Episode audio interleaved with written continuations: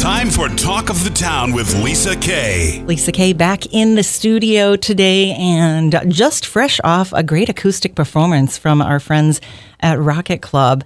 Uh, Chris Hawkey in studio with me. It's been a day, my friend. Yeah, it, it has, and it's been a long time since I've been in a studio with you as well. Yeah, it it's has good to been. see your face. Yeah. Absolutely, yeah. A long, a long time. Um, I was telling people earlier, I'm like, I started in radio, and this guy was working right down the hall from Yep. me, and I was always like, you know, there's the voice, there's the voice, and uh, look at us both now. Look at us. Somehow we stayed in the business. Somehow, Yeah, somehow. yeah. Well, you've actually got a side business as well. So yeah, I uh, do. Yeah. We've got Rocket Club uh, and some of the members of Rocket Club in the studio.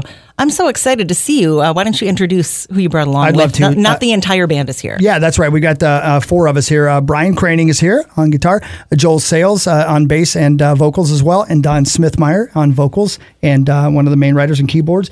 And uh, I'm Chris, and uh, yeah, we we uh, uh, Matt Kirkwald and Walt Powell uh, are at home waiting on us, uh, rehearsing, getting ready for the big shows. So uh, we're going to be ready for the 31st down at Mankato Ballroom. Yeah, that's a great place to see a show, a historic place to be able to play, and a great place for you to come back and make some history of your own. Yeah. So I, I saw on social media when you announced that you're coming back, and the buzz was amazing. You have fans. Um, let's talk a little bit about, and, and whoever wants to jump in on this one, talk a little bit about the band because it's been, what, nine years since you've been on stage performing together? Yeah, it's been nine years. Our our last show uh, was in at the Varsity Theater in Minneapolis in March of 2013. That's right. So, yeah, been a Okay, li- so- had a little bit of rust to shake off, but but it's off and we're ready. It sounds like it's off a new album and everything to speak of. So I want to get to that, but take me back to um, the beginning of the band and what led up to the break that you ended up taking.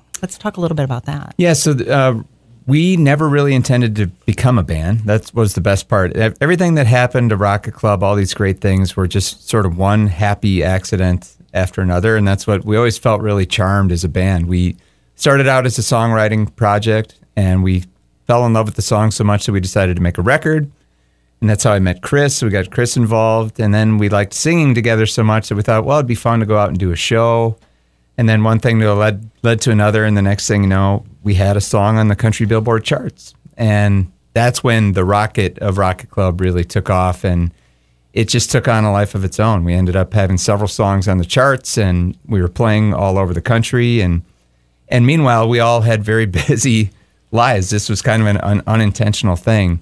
And like, you know, every every band has its challenges and in our case a lot of it was just we were really busy guys raising families. Um, you know, some of us in the band have very popular radio shows and things like that.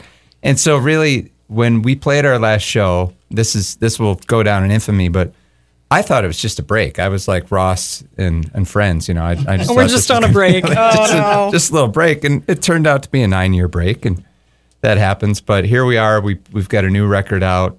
I think it's the best record we've ever done.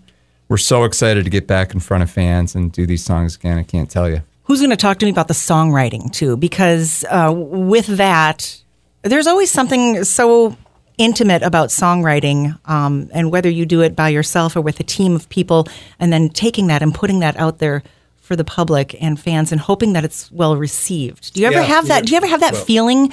Um, come a little Your, bit. your songs are your babies. Yeah. And you hope the world treats them well once you develop them and get them to grow up all nice and polished. Yeah. where do you where do you develop that ability to put music out there and not worry about the judgment that might come? That's a great question. I think we just do it naturally. It comes from the heart first and foremost. If if we in this room love its potential, we chase it, and uh, all of us have roles in the songwriting, and we each bring our special bit of sauce to the ingredients, and and I think in the end we don't. We try not to judge it from others' perspectives. We want to make sure that it it meets our standards, and then just hope that it connects with others. And uh, the good news is a lot of it has, and we're grateful for that. Uh, it's uh, a very interesting process. We were driving down here, and uh, Don was talking about "Come On Home," the uh, title track of the new record, and he reminded me that uh, about six months ago, I thought it wasn't even going to make the record. Ah, this isn't good enough to be on the record. And now it's the title track of the whole thing and one we all love. And something also to add, these songs we were we were complimented that it seems like we just picked up where we left off, the sound of a lot of these songs.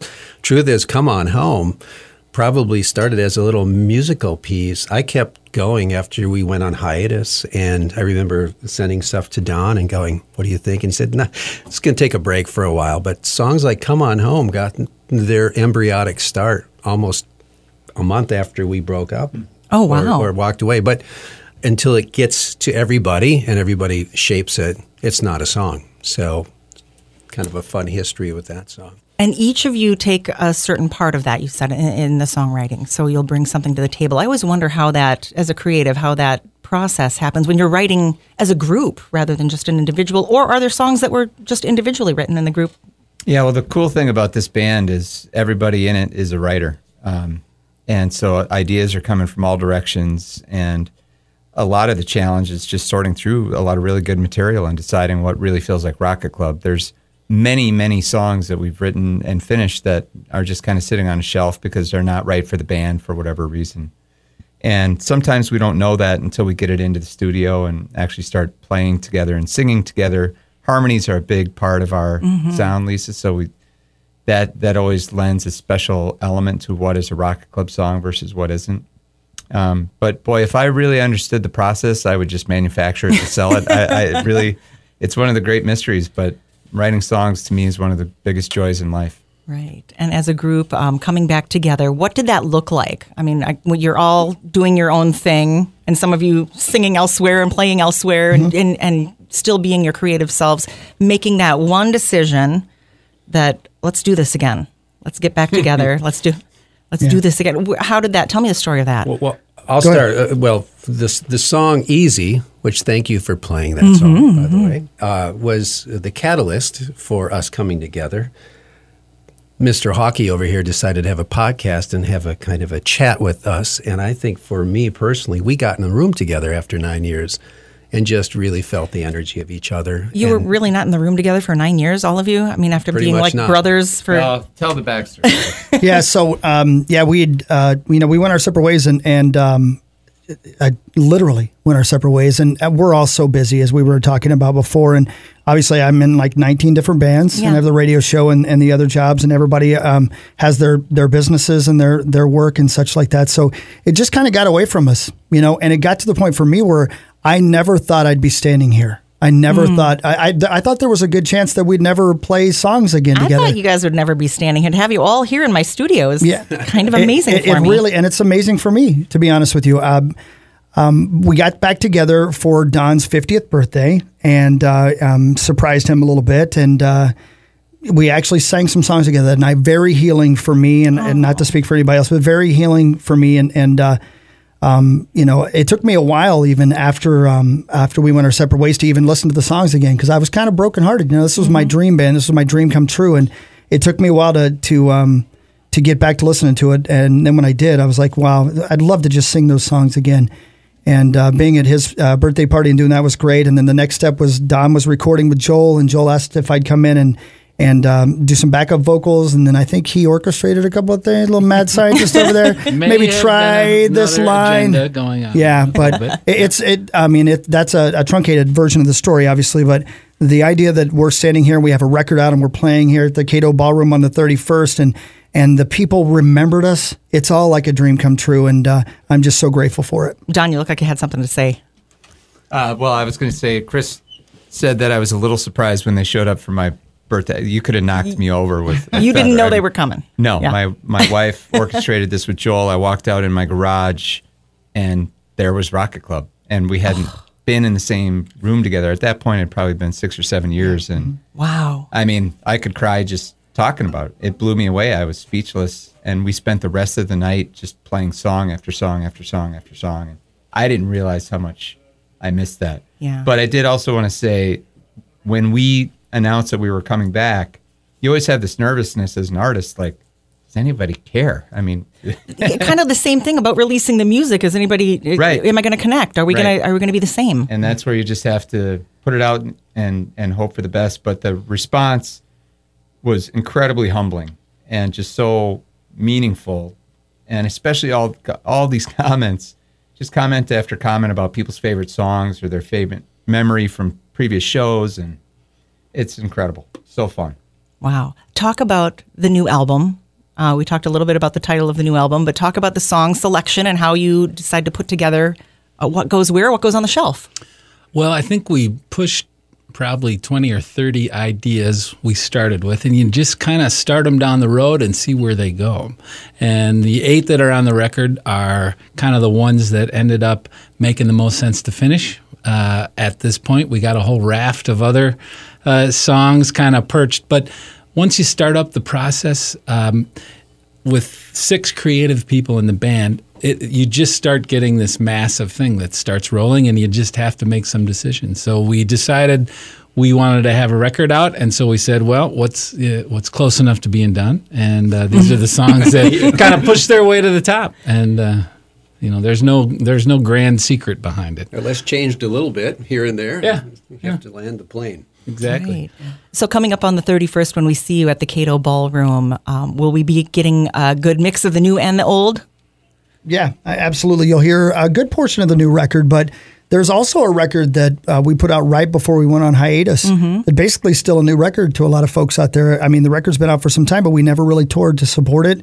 So we'll play some of those songs. We'll play some of the hits from the uh, I mean, our hits, you know, from the earlier Yeah. records. Um, but that was a really tough thing is trying to pick a set list when you you know you're supposed to play for 90 minutes. We'll end up playing for about seven hours probably.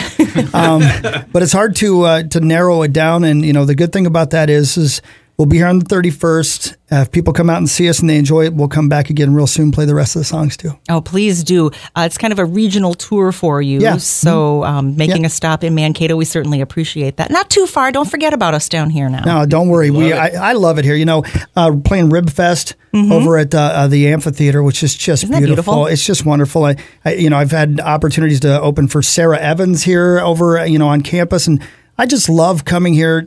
It feels weird not to come here for training camp anymore. To be know, honest with you, with my other job, it's so odd. So. Yeah. Any chance I get to come to Mankato, I come and I, I come down here to look at the old cars over at Unique Used Cars Oh, because I want to buy something sweet over there. So, um, yeah, we'll we'll be here as much as people want us back. You know, uh, we're we're playing uh, at the Mankato Ballrooms. The first time we played there as a band, and it's a big room, and you know we were really nervous about booking that place. So we're hoping people go on, you know, rocketclub.band and buy their tickets and come out on the 31st, and and you know, or walk up the night of the show and and come check out this band, even if you've never heard of us.